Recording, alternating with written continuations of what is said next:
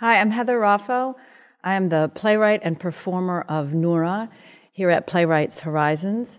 Um, it's a play that I've spent um, the last five years working on that delves deeply into both my personal heritage and my current life. Um, my personal heritage being as an Iraqi American um, with family that originated in the city of Mosul. Um, they were Iraqi Christians, so the play does center around Christmas time and some of their experiences.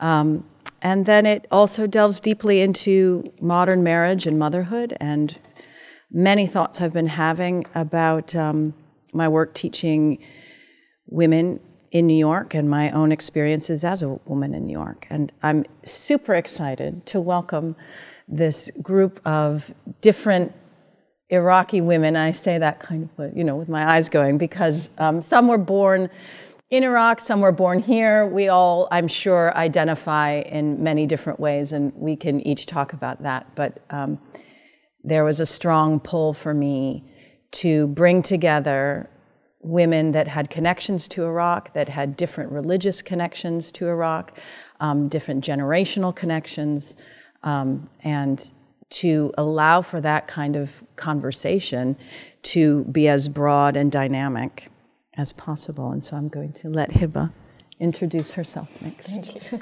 What you do, um, any, anything you want to introduce about yourself. Um, my name is Hiba Hadid. I am an Iraqi American immigrant, definitely. Um, I was born and raised in Baghdad to um, a dad from Mosul and a mother from half from the south, half from Baghdad.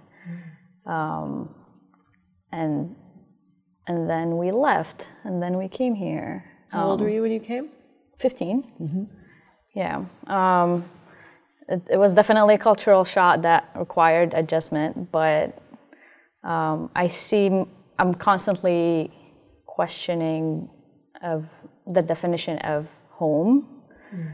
and where that is because even though we immigrated here, I we kept moving. Mm. So um, that that subject constantly comes up for me. Um, in my professional life, I'm an architect by training, and that's what I do.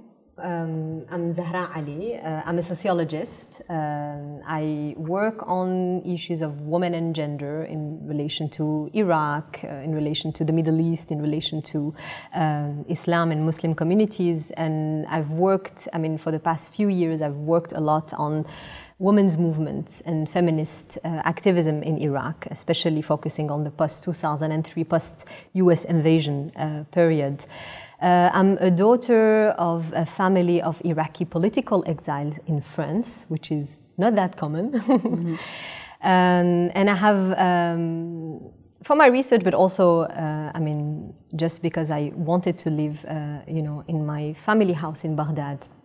Uh, I lived in Iraq in the recent periods. And you've just released a new yes. book. Yes. Oh, yes. Thank you. I just uh, yes, I just published a, a book. Uh, so the title is "Women and Gender in Iraq: Between Nation Building and Fragmentation." Uh, it just came out with Cambridge uh, in September, and mm-hmm. you participated to my book launch mm-hmm. in New York. And I, you know, I can say the book is a feminist book about Iraq, and it is a book about feminism in Iraq. This is how I will mm-hmm. summarize the book. So I'm Anisa Mehdi. It's nice to be able to say Mehdi in a room where people don't say what? Mm-hmm. Mehdi, right. you know, Medhi. I've gotten so many permutations because um, I'm the daughter of an Iraqi who came to the University of California, Berkeley, mm-hmm. in 1949 and married this beautiful woman who was born in Canada. Wow. Blonde haired, blue eyed. And uh, they had three children, three daughters, and I'm the eldest of the three. So I have a kinship with Iraq, but it's not. I was raised here in this country as an Arab American, mm-hmm. not as an Iraqi American, mm-hmm. because the, the distinctions among the Arabic speaking countries hadn't been as important then as having some kind of a community that had mm. a linkage to what we call the Arab world or the Middle East, which is mm-hmm. actually Southwest Asia mm-hmm. and North Africa. And we've mm-hmm. got to get away from that colonial terminology that we use. Just because the question's coming up for me, did it? Did you feel your identity within your community shift from being Arab American to Iraqi American purely because of war? Did did Well, my did it pers- call you out more, or or not really? Really good question, Heather. I would say personally, it I had an it had an impact on me because the day after we started bombing Baghdad, uh, July uh, January sixteenth, nineteen ninety one, I found out I was expecting my first child, the daughter, the granddaughter of you know a man who went to the High School of Commerce in Baghdad. Yes. So it was uh, it was it hurt.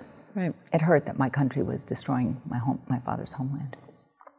But one other piece about me is that, you know, he's, he's Muslim and she was Christian. So we were raised to appreciate the religious traditions and practice of both Islam and Christianity.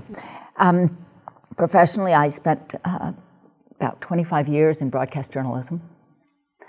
And I've made, uh, I've done news, I've done documentary films, and recently have taken on the executive directorship of a small NGO that's called the Abraham Path Initiative. My name is Cynthia Kaplan Shamash, and that was the name that I was given at birth, actually, Cynthia. Um, uh, we have left Iraq in 1972. Uh, I'm an Iraqi Jewess. Um, I'm mentioning it because this is what made us leave. Um, I grew up in Amsterdam. I became a dentist in Amsterdam, and I became a dentist in New York because the teeth are slightly different. New York teeth are different than those Dutch teeth. yeah, that European teeth, and uh, and um, um, questioning my identity and the the the loss that I felt uh, prompted me to write a memoir to kind of settle me, and um, there is an Arabic expression, "el fat mat." That which has passed has died. But let me tell you, it must be that I have experienced a lot of resurrections. so uh, I am the proof of that there are resurrections because uh, the past has not died. It's a part of us and it keeps popping up every now and then. And this is what we're talking about. So thank you. Zahra, can you can you start us off? Um, we we had the pleasure of riding in on the train together, um, by mistake, but what luck, right? Um, and I was really thrilled to talk to you. You're a feminist scholar who I admire so much, and I I come to my work as a playwright just with really my own experience mm.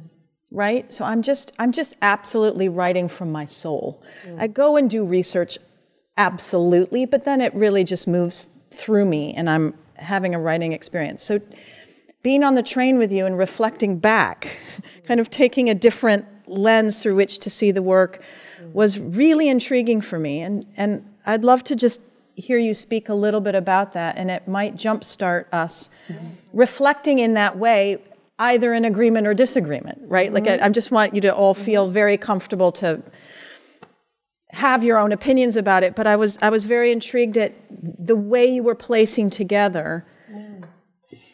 Well, um, I think that um, I mean there are so many. The, the, the play is so dense, right, and it's, it's so rich. So there are so many things that it made me, you know, think about, uh, and actually not only, you know, from a feminist perspective, but you know, more generally. The play uh, um, actually tackles issues of gender and sexuality, right? but in, a, in such an intelligent way uh, that made me you know so comfortable in, in, in when I was uh, watching the, the, the play in the sense that yes issues of gender and sexuality do define identities borders right? Uh, you know in so many other contexts it's not specific to the Middle East actually. You know the nation or nationhood is actually gendered right right? I mean women are, are very often perceived and defined as bearer of the nation or as the definer of you know identities of you know the, the line you know gender sexuality is often uh, really defining the line between communities. Uh, and i think that in in the play you show i mean so well you know how it's about that but it's always more complicated than that right? That uh, uh, you know through you know this woman's life uh, uh, this very strong woman actually very opinionated woman uh, perspective uh, you know issues of for example patriarchy that we often use as a blanket term you know to cover realities that are way more multi-layered way more complex. Yeah, no, it was it was really it was really important to me, partly because I I knew that one of the inspirations of the play was to was a doll's house. And to push back against the Ibsen. And I knew that for a fact, I didn't want patriarchy to be the thing she was pushing up against. Mm, mm-hmm. So the secret that had to be revealed, that secret in Ibsen, is that she's forged a document that saved her husband's life and he shames her. Well, this, the secret had to be that a woman, a mother, didn't stand up for her own daughter. It had to be a f- female on female relationship. That her her sense of shame was that she didn't protect her own. uh, Noura changed her mind at some point when she, you know, encountered uh, uh, her daughter. Can I say that? Yeah, yeah. Okay.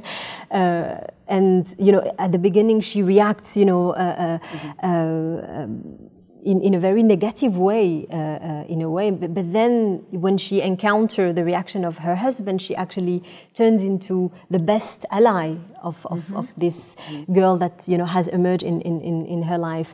And it just shows that you know the way we actually position ourselves uh, regarding that kind of issues is, is so uh, is so complex and it's it's constantly changing and it's changing in relation to our different positionalities, right? her there are pressures from her that are coming from patriarchal parts of society but but the ultimate thing that's eating her and weighing on her is this decision of do women stand actually stand up for each other or don't they? So she takes the course of this play mm. to choose to stand up for her daughter and finally to speak it. And i mm. i that does really come to mind when i think about our recent american election and how many women say they didn't vote for Hillary. You know, like these these ways that we, as women, always talk about the parts of our patriarchy we're still pushing up against. And I really question, well, are we standing up for each other? What are we doing for each other? And how? Yes, sorry. I, I think we all had a choice of who we were going to vote for if Yeah. we voted in the last election. I don't think she had as much of a choice in Nor- Iraq. No, for sure. In those days, to For sure. decide not to keep a baby that was made out of wedlock. Right. I think that the pressures from the society, the culture around her were enormous. I And agree. particularly given the conflict that was going on, the wars that were going on. Um, it was hard enough as I, I forgive her. I forgive her. I agree, I agree that there is a lot to forgive. I think her coming to terms with herself in America is seeing things through a new lens and questioning if she, Did she have another choice? did she have time? another choice and should she forgive herself? Right? And i think that you and i think that's exactly what you're talking about. You see her you see her call mariam a slut within five minutes of meeting her. Mm. And then you see her in a scene with her husband maybe 10 minutes later mm-hmm.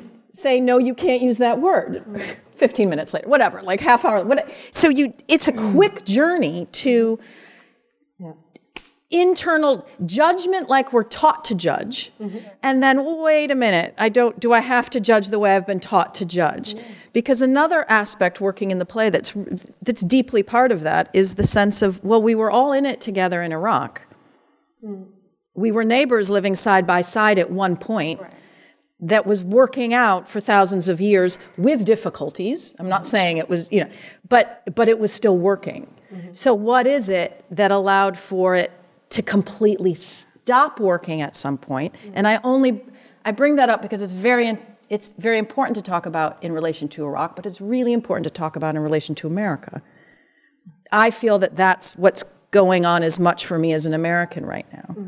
Yeah, And something also that you show in, in, in the play, I mean, very intelligently and beautifully, is um, actually how we become uh, very often when we are, you know, in uh, diasporic kind of, uh, when we are in, in the diaspora outside of Iraq, very often the caricature, you know, of uh, of the so-called culture. That is a culture that is We just- become more Iraqi. yeah, I mean, is it? and Yeah, also yeah. more religious. Like it's, Yes. it's also a sociological fact that you know very often you know communities become more conservative. Uh, uh, you know, In outside, diaspora. yeah, in diaspora, because because you need to, to belong and you need also to situate your, yourself. You know that you are an other, especially being in the U.S., right? The country that actually destroyed your country, right? So so and and and you need to be you you are this other, so you are performing the other as well, right? And and and you also just imagine a culture uh, that does not really exist, right? Because what is culture? Uh, I mean, culture is, is, is such a you know a heavy a heavy word that is you know very often uh, um, I mean essentialized, right? So so and I love a sentence that is uh, you know that uh, one of the character the, the lover the, the character who is in love with with Noura when he says uh, well before thinking of going back to your country or something similar to that uh, think about about who you were who you were when you were uh, thinking about who you were, Yeah. were when you were in Iraq. I think that was really beautiful because it shows that yes, I mean it, there is something collective about it, collective about certain ideas and certain practices, certain you know performances of religion, ethnicity, or so-called culture. But at the same time, you know, it's also very individual. I like I like that. Um, you know, sometimes we use exile as a sort of uh, parent-child relationship. When things when when things go as we wanted and it's panning out, our exile is empowering. I, I- mean, I'm speaking for myself. When things don't go wrong, I'm like, it's because we're uprooted. You see that? it's it's exactly like a parent child. It's when if we were in the same place, we would have never experienced it. But when it's empowering and we're drawing positivity and progressive, it's because we are empowered from the angles we saw. Yeah, yeah, true. You know? True, very true. And I'm sure you saw that on stage in those 90 minutes. They're debating that. Mm. One Yes. person feels one way, the other person feels the Exactly. opposite, then the next one changes their mind, and just as they're changing their mind, the other one's saying, The ambivalence, the tug of war between the anchorage pulls you back and then you mm-hmm. go a little further and mm-hmm. pulls you back and you go a little further. Mm-hmm. Yes, it was continuous at the play. And I wonder if it's different depending on how you came here. If you came here because you had to flee and you had to get out of there, or mm. if you came here, as so many Iraqi Americans, my father's friends all came um, because they came for an education. And they were mostly fully funded by the government. And they came you know, without any sign of desperation. And some of them went back hmm. and some of them didn't. Yes, yeah, yeah. It's true because it brings a level of embitterment. And then if, if there is a sense of embitterment that you have been pulled away, perhaps you can drop the what was accepted. That the whole package I'll drop, including the views. Mm-hmm. I think it's much easier than when you feel still an emotional connection and you still have the respect and you did not go um, out of that area willingly and on your own volition. Yeah, It seems the majority, at least the three of, of you, did not go with volition. You had to, right? My dad came here as um, as a refugee, and he was here for about three and a half ish years before we moved here. Um, so his status is completely different than ours. We just immigrated here, so our transition was a little bit more easier than him. But I remember very specifically saying, once we got to the Bay Area, which is where my family is, um, saying, We're Iraqi.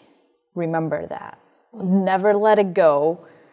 This house is Iraqi. And I just remember thinking, but we've always been Iraqi, you know, so what what does that change? What did he mean? I don't know exactly. I think he just he was scared of of what his little daughters could be exposed to. He didn't want his daughters to go out and then party all night or mm-hmm. have boyfriends or do what teenagers in the in, in high school do around here. You know, he he tried to preserve what the Iraqi daughter is supposed to be. Did he surround you with others who were Iraqi, or were you living? No, so we were surrounded by the Arab community. You were. It was not Not Iraqis. Um, it was a, a small Arab community, not that large, and um, no, not Iraqi. I mean, the only other Iraqi family was his younger brother's family. Well, I've I mm. have noticed in in all my teaching of young women from that region and in my own life that like they you can be the most progressive family or westernized you can what wherever you fall on the gamut it, it it's different for the daughter. Like the one place where things tend to revert and that was that was even true in my upbringing of i mean i had to play soccer and basketball. I was Michigan upbringing, right? Had to get 4.0 grades, but play soccer and basketball, do all these things. But boy, I sure couldn't date or party. it's really related to the issue of, uh, I mean, uh, how how you know difference, how how identity is so, is so much is so much g- gendered, right? And how definitely, I mean, it's true that when I when I think about my, my parents, I mean, I think being a political exile. It was always this idea that we, we were going to return, go back at some point. So in 91, for example, ah, the regime is going to fall, we're going to go back, right? Uh, and it actually happened after 2003, but you know the situation was so incredible after 2003 that you know going back was not um, possible anymore, right? Um, but I think that you know in, in my in my own experience. Uh, and I can see it now with more uh, distance when I uh, when I think of, of the ways in which, especially my father, who was you know very politically involved in terms of um, you know in, in the Iraqi opposition, of uh, I heard this sentence, you know, you know, you know, we are Iraqis, right? And and and and and I now I understand it so so much, right? And and in a way, I'm I'm I'm, I'm kind of thankful that you know we preserved you know aspect of who who um, who he think uh, we. I mean. So my, my two parents are from, from the south of Iraq, and, and I actually discovered uh, um, who my father actually is in Iraq after going back to Iraq. You know, who is his family, uh, and and uh, you know what what kind of uh, life you know he was uh, living. And same for my mother. You need you really need to actually go back and you know live with your family to to exper- experience that. So there are many things that actually make sense now after that I, I reconnected uh, and and I, I, I can understand that if you if you don't have the, the bigger picture it feels only it feels it's, it's just oppressing right it's just heavy you know especially as a girl um, but um, displacement exile is such a violent experience. It's so violent right? To have to flee to have to leave for political reasons to be really uh, cut because the, the exile situation is that you know my family couldn't even uh, my mother couldn't even call her sisters right? My father c- couldn't be in touch with his family right? So being cut for something like 20 23 years uh, and then you know going back but going back to what? To a country fragmented to a country uh, you know destroyed right, Uh, But I, yeah, I think that I think it's extra violent in that when when you're outside looking and hoping to go home, but then when you see that the home, yes, is it's but it's changed to the point where your identity wouldn't work there. Totally. Anyway, and I'm meaning that as a Muslim, as a Christian, as a Jew, like that. That's what I mm-hmm. think. That's a really interesting aspect of this conversation because it's it's the play is focused on this Christian family, but it's the Muslim character that's saying you can't go. We we both can't go back. Right. It is unrecognizable for both what we had as an integrated neighbors that could be in each other. Like we can't have that anymore. It does it and and I think that that is for me personally, that's the biggest loss. Is not as somebody that was raised in a Christian faith. It's as somebody that learned about Iraq as an Iraqi outside of faith. Yeah. that now, when we look at it, it's that that's not what's on the ground there. Exactly, and and, and I mean, in, in Mosul, when you think about it, Mosul is, is terrible destruction. And thinking about Baghdad, for example, 65% of the, the population of Baghdad, after the 2006-2007, you know, sectarian mm-hmm. war, moved. 65% of the population moved either inside Baghdad, you know, because the city bec- became, you know, fragmented uh, and is still fragmented uh, uh, according to uh, ethnic and sectarian belonging, or you know, outside of Baghdad in Iraq or outside of Iraq. So obviously, the Baghdad that The population Yeah. completely shifted its demographic. Exactly, and, and obviously, even Iraqis, I think, inside Iraq, don't even recognize their country because the, the, the incredible shift, you know, the, that you know was clearly provoked by, uh, you know, the, the, the U.S. invasion and occupation, but you know that, like you said, starting in '91, I mean, re, re, reshaped the whole country. One of the things that I noticed about that from afar, because I was only in Iraq for two weeks in my entire life mm-hmm. in 1976. Mm-hmm. And when my, my mom's mom died, she left a little bit of money, and my mother took us to meet our grandmother. Mm. And uh, it was a, extraordinary. Her name was Zahra. Mm. She, she had her hair was red with henna on her hands, and she rolled her own cigarettes and smoked cigarettes mm-hmm. like Noura. Mm-hmm. But when she went outside, she pulled her abaya over her, mm. and no one else could see really all of the details of who she was. I was lucky; I got to mm. to see it. But there was never discussion of Sunni, Shia, Christian, Jewish. I mean, it was just. Uh, Yeah, no, my uh, father says all the uh, time you wouldn't, it would be impolite to ask if your neighbor was Sunni or Shia. who cares? His, yeah, his best man at his wedding was Muslim. I mean, it's just, Well, we lived side by side in peace Right. for generations, for 2,700 years. We lived side by side. Like I tell you personally, when we were in jail in Arbil, and the guard brought us uh, embroidered pillowcases and sheets. And my mother asked the guard, Why are you doing that? And he brought us keb- kebab arbili because they're known for it, right? And he told her, Don't worry, my mother was Jewish. What's the difference? You're in jail now, and I want to take care of you.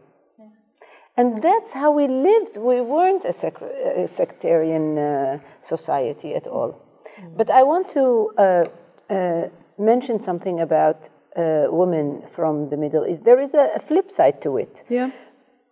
When we came to Holland, my mother was widowed. My father passed away shortly after we escaped. And I tell you, the most heroic, she was so powerful. She is my hero. Like, even in my book, I dedicate, and I really mean it, she took, at 34, a widow with four children in a strange country. She took us through the years as if we're on a field trip. Not to worry, not to this, not to that. And I saw that in Noura.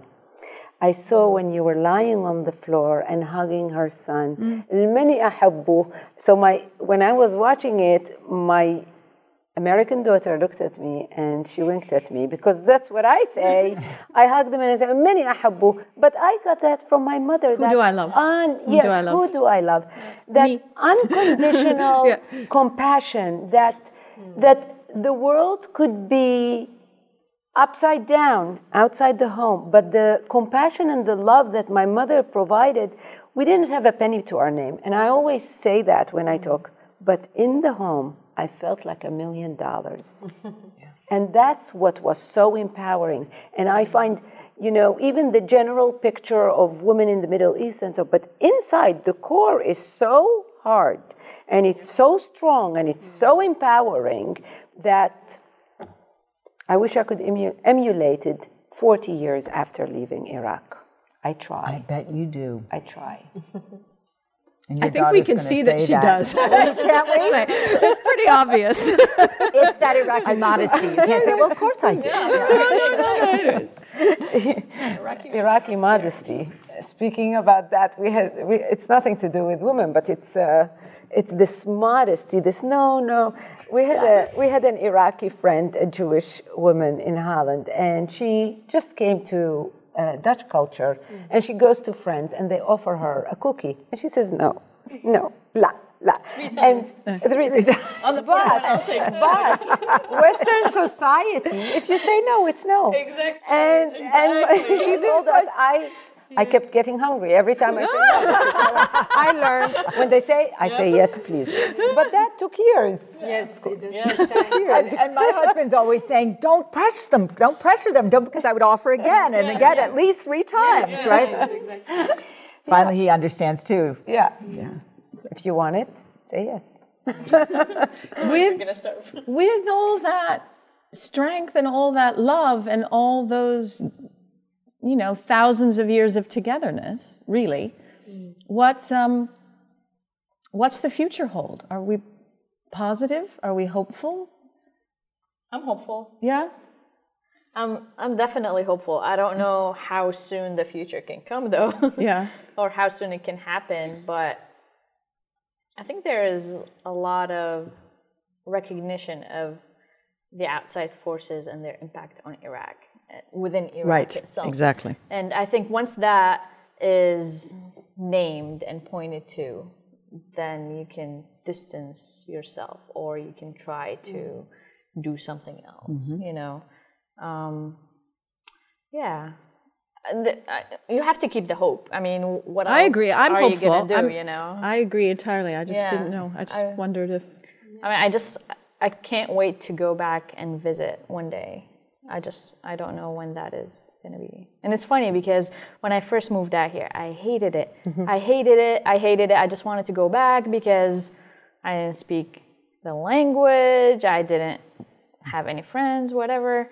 You know, and everyone who asked me, "Are you gonna go back to visit?" and I say, "Yeah, yeah, mm. yeah." And then the war happened, and then everybody I know there left. you know. Mm. Um, but now when people ask me if I want to go back, and I hesitate a little bit before saying yes. It's not that instant. Yes, I want to go back, just because I'm trying to preserve as much of um, Hiba in the late 90s or mm-hmm. early mm-hmm. 2000s of in Baghdad mm-hmm. was as possible that I'm sure it has changed now. If I go back my memories are just going to be an isolated um, thing within me that doesn't exist anymore or is not supported by by the surrounding but I am hopeful um, I'm not hopeful I mean I, I don't think it's going to go back to what it was but it's going to be it's going to progress somehow, some way, you know, hopefully for something better. But yeah, I'm absolutely certain things will change. Yeah. I mean, think back through, you were saying 2,700 years, is that? Yes. Is that you dating back Destruction to? of the temple. Uh huh, okay. But let me calculate. Well, we can calculate. Well, it's a few thousand years. So the, the, It's always the good. you know, there were Zoroastrians, there were Jews who contributed after being brought there from, Exactly. you know, in South, South Iraq, Babylon, been and a long time, long before the Christians, long before the Muslims. But as as religions came and went and people shifted, it becomes Mesopotamia, Fertile Crescent, then it becomes under this uh, this empire and that empire, and the, and then uh, the, the the House of Wisdom and all of that great intellectual hub that Baghdad became for many, many, many, many years, and. Um, and then come the, the Mongols and Hulagu Khan, and the rivers ran blue with the ink of books along with the blood of people. And, and that was 1258. And, and it came back. And it will come back. And I don't hope to see it back in its magnificence um, as a living, you know, this piece of me. I imagine the, the ephemeral will be mm. able to appreciate it, mm. you know, sometime down the road. But, mm. you know, it's, it's a long thing, this continuity of human life. The journeys, the journey that, that Noura takes, it's a long journey she takes. It's not just that physical journey, it's not the eight years here. It's a continuity of, of women wondering about who we are and human beings, you know, from before Ibrahim, from, from Eve. You know, it's, um, and we're part of that. So I'm absolutely confident. Well, I'm, I'm less hopeful, to be honest. Um, I'm less hopeful in, in terms of the diversity that used to exist, and it's uh, unfortunately also the case when we think about the region as a whole. I think that uh, you know the identity identity politics are, are very powerful, right? And and and you know the destruction that has happened uh, is kind of irreversible, I guess. Um, I mean, the, the fragmentation is here now, and we also have to acknowledge it, right? Uh, so, in this sense, I'm not necessarily hopeful, and I think we need a lot of time to recover, right? There is so much trauma. And trauma that, you know, the post 2003 trauma, the 90s trauma, the 80s trauma, so many layers of trauma, 70s right? trauma. Yeah, 70s, trauma, that's very true. But, but in terms of now, I mean, also because I, I do uh, go to Iraq, regularly, uh, Baghdad, but also the south. Uh, Najaf, uh, Karbala, Nasriya, the city of my father. Najaf is the city of my mother. Um, and I'm very hopeful uh, about, you know, the, I mean, the younger generation, actually, youth, right?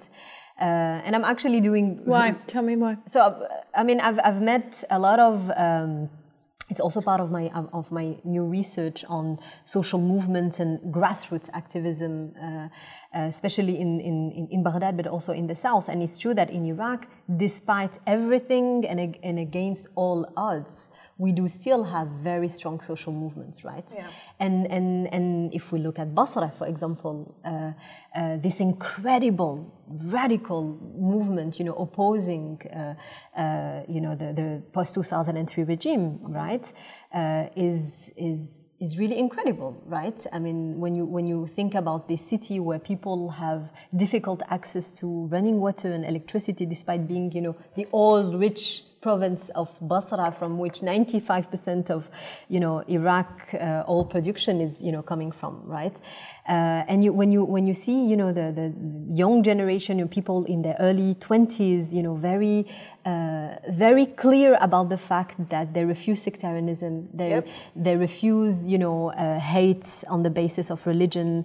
Uh, I mean, this is something that is definitely, you know, incredibly powerful, and but at the same time, because of you know the regional context, uh, because of the nature of uh, uh, of the regime that was put in place in 2003, I think that uh, we will, you know, we, we need some time for this change, uh, uh, you know, to be actually witnessed uh, concretely. And it's true that, for example, there is uh, there is a, a youth movement in Najaf, uh, uh, you know, very very anti-sectarianism. Because when you are in your 20s in Iraq, that means that you grew up. You know, in the sectarian war, this, right? yeah, yeah.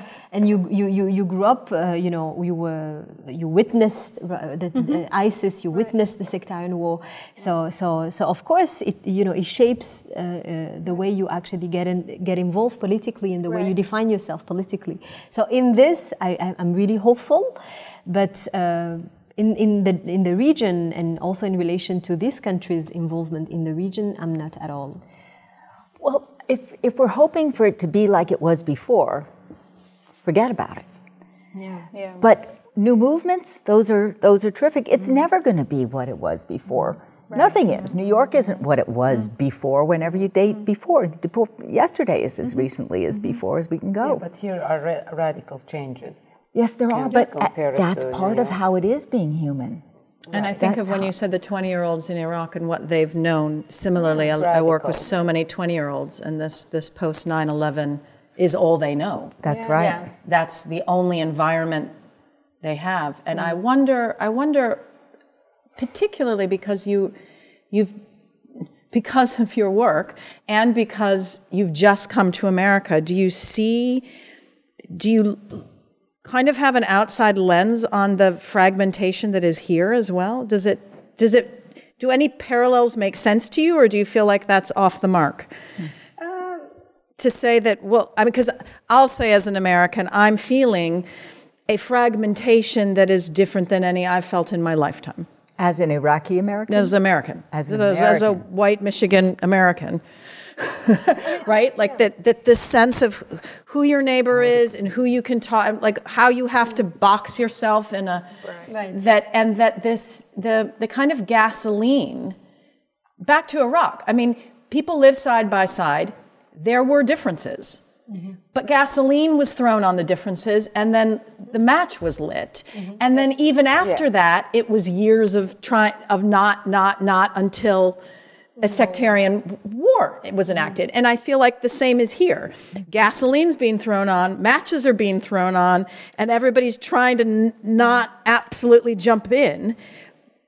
So is it? But I think the gasoline is roadmap? on. I mean, that's I'm- what's I'm- happening right now. I'm not sure about the parallel. It's it's kind of difficult for me to make a parallel, but I mean, because I've been here since a year, I mean, I, um, there is something that is so shocking in this country, which is you know, I mean, the military culture, right? The normalization, and this is cross kind of you know cross uh, ethnic cross. Uh, um, this I think this normalization of you know the military and and and this incredible distance, right, that exists. Uh, this idea that you know the Middle East is some place so far away, right, so disconnected, so uh, and and and this lack of awareness of the fact that you know actually what you do here and your choices have an impact over there, right, and and, and, and define the future over there.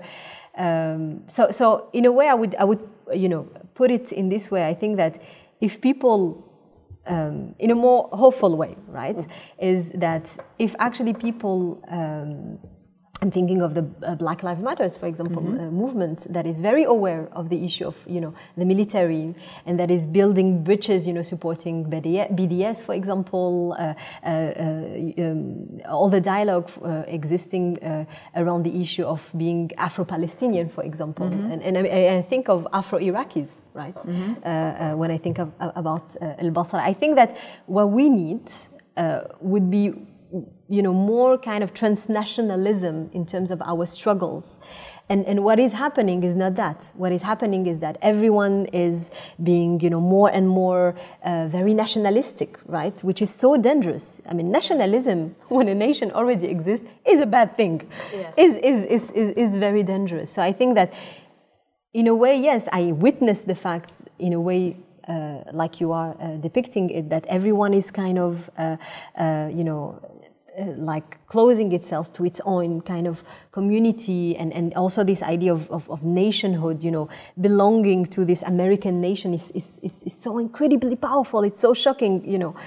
Uh, and it's when you, when you look at Europe, the rise of you know right wing politics in Europe. So it's not, it's happening all over uh, everywhere. But I guess that what I'm hopeful is the same way when I see social movements and radical youth in Iraq, right, on basis uh, on basis of real democracy, meaning access to resources. Let's go back to the period where we have universal healthcare, universal education, right? This was Iraq. So, and, and I think that here, when I see actually activists, uh, you know, expressing that kind of, of, of demands and, and, you know, on basis of, you know, access to resources, equality, I think that, you know, this is where I put hope. Um, Yeah. You know, I, I, I don't want to speak politics, and I don't think this is the, the purpose of this. So I'm leaving this out. But I, I just feel um, that as, an, as a refugee, that the danger that you so want to heal and integrate that you forget about the richness you came from. And that's what I would like to bring. And maybe that richness, when everybody around me sees it, you know, I'm not a stranger. I am not. I'm not primitive because I have an accent. People think my IQ in general are, is lower if I don't know them and they don't know me because I have an accent. Suddenly they start to articulate the words. What I'm trying to say, I'm like, I understand, you know, mm. like, okay, so if when you, like, oftentimes I said before I came here, I wasn't plucking coconuts, you know. I did like we we are from a sophisticated and and our brains, you know, and we're civilized. So I think to not lose this and bring it in and express it like you can't help but enlighten the around you. Instead of putting my boxing gloves on, look who I am. It may take longer, it may take years, but words alone are not going to do it. I've lived it. Words alone are not going to do it. So this is my take. Yeah, the, the play came out of wanting boxing gloves, but knowing they weren't going to work in that way. Mm-hmm. And I'd also say that, I mean, we happened to be on the set of Noura, and exactly everything you've just articulated was part of the conversation with the set designer and director. I mean, they very much came to the table with saying, okay, where do they live? How do they live? This is a psychological space. This isn't a piece of realism, as in nobody lives in this particular yellow place in New York. But they're also, you, the audience doesn't come get to meet these very poor refugees with accents who are, they want to put in that, like they have to deal with the fact that these, Yeah. this is an architect who understands the history of civilization in, in, in her stuff, mm. Yeah. in every way that she moves through this. So it's, it's one of the ways they, the designers chose to want to articulate where she's come from and what she carries in her psychological space and what she might articulate as an architect given the opportunity. And I don't, I'm sorry. and I don't think these are made up fantasies that we think of, what people may think uh, uh, of us. It, I, I gathered it from comments, like on, on a regular basis, Yeah. that makes, when I put them together, it makes me think, well, then you must have thought I lived in a tent before. And the camels were parked outside, and I came to New York City. Wrong. I can't remember the number of times where I've said streets in Iraq are paved way better than the streets here. You know, this is ridiculously bad. but but it, you're right. I think the, the opportunity to to, to as an, to take, take it as an educational moment. Exactly. You know, because people are just they just don't know. they don't know. I, grew up in the New York City public school system, and I didn't know that there was this whole like 800 years of civilization that was generated out of Arabic-speaking countries, and and uh, I didn't find that out till my junior year of college when I went to Spain. And I looked around, you know, in Sevilla, and I was like, Arabic writing there. How did that happen? You know. So it's it's just a chance to let people know what's true. And and I now know the streets were better paved. I knew that there was 100% immunization of children and a lower infant mortality rate in 1991 in Iraq than there was benefits. right Absolutely. here. And free education. Yeah, Free education, like we're talking about now. right. How you many? know? Yeah. Universal healthcare. Yeah, yeah, no, there's a million ways to make the set comfortable. And we didn't do any of them because they're uncomfortable and because she won't settle. Because she starts the play wanting to go back, assuming she's going to go back, mm-hmm. or thinking we're here for this. Like her, her soul is over there. Tarek's isn't. Right. Yazin's isn't. They're here. Rafa's, they're here. They're here and they're okay. She's still home. And and I think that that came out of knowing a lot of more recent refugees or not. I mean, it's how many Palestinian refugees are won't won't put furniture, won't, you know, Right. the walls, the cement stru- like it's it's a it is a it is a way of each each person has their own threshold and their own reason for doing anything but it, it's her articulation of this space was to get everybody at the dinner table hmm. But not to stay in this country. Mm-hmm. It was to keep everybody alive and get them to together at the table. So the whole set's the table. Mm. And everything leads to the table. But it's And food.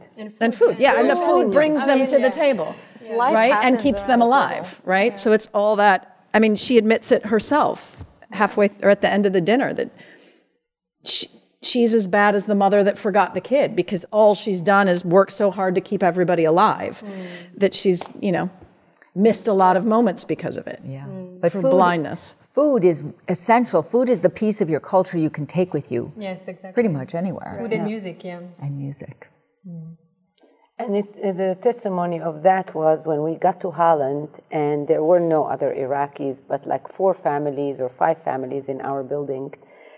We had a get together almost weekly, and one would call the other. Qahwat Azawi is open now, and everybody, and we used to go, and the music, Um Kulthum went on, or whatever, and we used to dance and eat and tell each other stories, and we had a little bit of home in these terrible cement buildings in the highest crime of Amsterdam.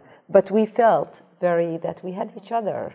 The music and the food and the and uh, every celebration we slaughtered a lamb. I'm sorry for the vegans out there, but uh, but yeah, we felt very that we had each other, comforting.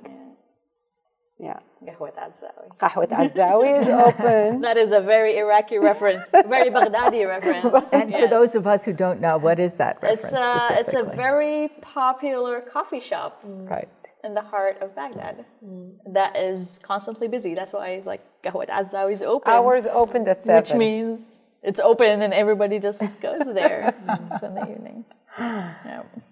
I, I, I, I told you before, um, I was sitting all the way in the back, and when Noura lamented at the end how everything is getting lost, the, the language and the culture and the, and I always felt it's not going to get lost because I have my mother. And then lately, my mother is starting to forget things. Mm. She's forgetting. And when you, and when Noura said these words, I just felt like a partial death. Like I felt, yes, this is what's going to be. Because the truth of the matter is, there is for me no Judeo Arabic anymore. My children, you know, are more American and mm. nobody can blame them. This is where they're born. Mm. And I did the best that I could, but it touched me so much that um, mm. I'm, I, I went home thinking I just have to pay, make peace with that. A little bit of loss that I cannot change. I mm. have to make peace with this fact. Mm. Mm. Yep, that it I can imagine you feeling that being born there and having to flee in the way that you did. It's amazing to me to also be born here and have had technically to have physically lived through none of that mm-hmm. and yet to see all my family now scattered I think I look at it. I mean, I have a I'm a eight and a ten year old, mm-hmm. and this place I could always take them. Mm-hmm. I can't, and it's not that I can't take them physically. I'll take them now or someday or whatever. It's that that those hundred or so mm. Aunts, uncles, cousins that together, you know, lived in that community, in that group, in that way mm-hmm. is now is now gone forever and they're scattered and it dilutes. Each generation it dilutes a little. It's not that we're not pa- so i'm passing things on mm, even in my american way but it's i i felt i felt in in the last five years i felt that sudden i have to deal with this loss even though i'm an american i have to deal with this in my own way and that's what the play came out of Yeah. it's kind of trying to say how do i hold this history but also let it go at the same time I just had a thought I'd never had before out of what you just said. I realized I was a little envious of Noura, and I'm envious of you, and I'm envious of the memories you could hold of a hundred aunts and uncles that you might have gone to because I never had any of that. Mm. My father's one of two. They both left Iraq. Uh, we, I never met any aunts or uncles on that side. I met my grandmother once. thank god though You know, um, on my mom's side, she was an only child. You know, we have a few Nova Scotian relatives if I look for them, but I don't even have that to lose. yeah And so, be glad you have that Yeah. to lose. As weird as that sounds, it's a it's a rooting, it's a heritage. And from everything I've learned about Iraq, it's something to be very proud of. I think what's what resonated with me the most was that tug of war, the here there, the constant back and forth, back and forth. You're here, you're there, you're living here, your heart is there, you know, and how everyone um, in the play and any other Iraqis that I know in life um, have dealt with it differently. Some people have completely disconnected, and that's it. New beginning, forget about what happened, you know, Fatmat. But it doesn't, it's not dead, you know, um, because it, it, it informs your your being, you know, your every sing, your every single day decision making, whether you recognize that or not. And then you have people who are so attached because they have family there or for other reasons that they're living on a memory and they're just basically either living in the past or and completely abandoning um, the present um, and just I guess they're disconnected of somehow from their own reality of what is happening around them in a different space, you know. So that I cried a few times, you know, because like I see so many characters, so many people from my life that that constant the back and forth, the back and forth, you know, it's exhausting, you know, and you can definitely feel that off off the stage. Um, and you keep thinking about it. I mean, I didn't realize a lot of things until I saw the play, and then I was thinking about the play for like two weeks after. And I'm like, oh my god, you know, it's like my heart is just like going at it, you know. I'm like it's just a play, but it's not just a play, you know. It's thank you. Um, yeah. Yeah, I, I think that um, yeah, the, the play uh, made me think of the fact that um, exile and displacement it actually go through generation, right? Yeah. It's not it's not ending like the way it hasn't ended with my parents. It's still with me. I still feel like an exile, right? Despite uh, growing up outside of Iraq, right? So so it will and, and I, I don't know right for the next generation to come but uh, especially also something that um, you showed in the play uh, this um, paranoia around isis right the way she refers to isis uh, is, it, it's, it's real actually it's real because um, and again I'm, I'm, I'm going back to something very sad is because the I mean, Iraq is, is, is full of so many traumatic events, right? Violence is, is here. And, and I guess I don't know any Iraqi, I don't know any Iraqi household who hasn't been through, you know, a very uh, difficult uh, experience of, of, of violence, yeah. right? And yeah, trauma, in, exactly. And it's either an uncle that was, you know, killed by the regime, or it's either a cousin that uh, was, you know, uh, died in an explosion, you know, uh, or it's either a relative who died in, in, in Mosul. So, and, and I, I think this is also perhaps more specific to Iraq in, in a way that um, perhaps we don't want to let go because we know that we know that there is so much you know suffering and trauma and it's something that we actually communicate you know everywhere we go right when we when we talk about uh, about Iraq. So and then and it's it's present in the play in, in the way you know Iraq is represented imagined reimagined and transmitted to to the kid right? Um, yeah I, I thought about that a lot watching it And every time Noura tries to, I don't want to say selfishly, but it is quite selfish, um, make it about her experience or her religion or her upbringing, she gets reminded. It's everybody, right? And it's and that's that's the you know she has to come up against her own um, selfish judgments, her own sense of it's my pain, it's my pain, and she mm. keeps getting reminded, no, honey, it's not you. It's everybody's in the same boat in that country. Yes.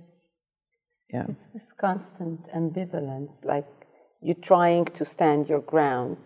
Noura start, trying Right. to stand her ground, but yet you want to move on with your life. Like you stand your ground or you move on with your life.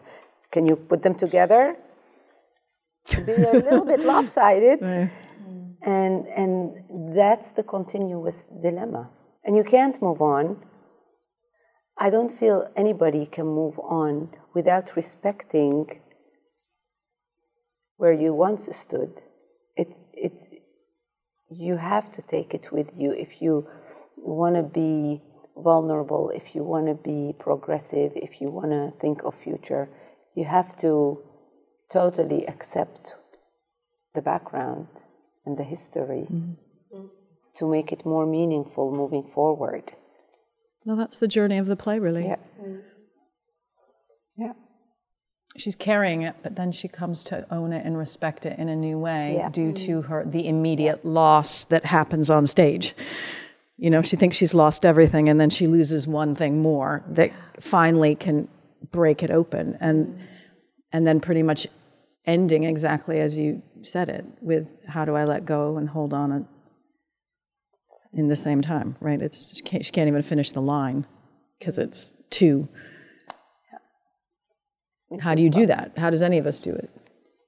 I mean, and I, I, I, I see a lot of Americans struggle with that too. I love you all.